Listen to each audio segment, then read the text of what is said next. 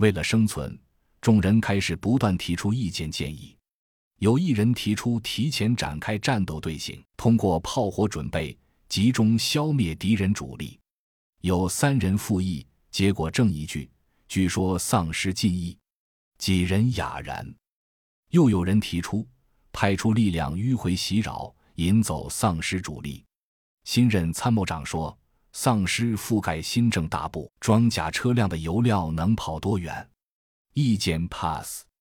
类似意见提了七八条，都被否定了。那到底该怎么办？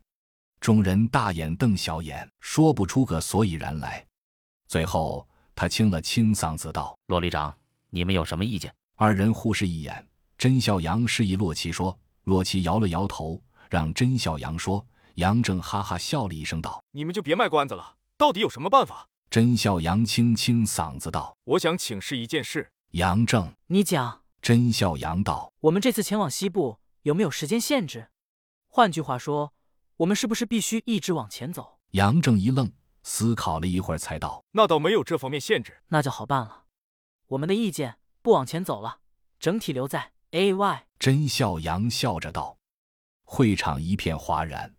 参谋长对这个提议很有兴趣，问道：“为什么？”洛奇接口道：“目前 H N 省大部农作物都已成熟，正是收割的最佳时机。我们到 A 外寻找补给时，发现室内丧尸数量相当稀少，绝对是我们休养生息的好地方。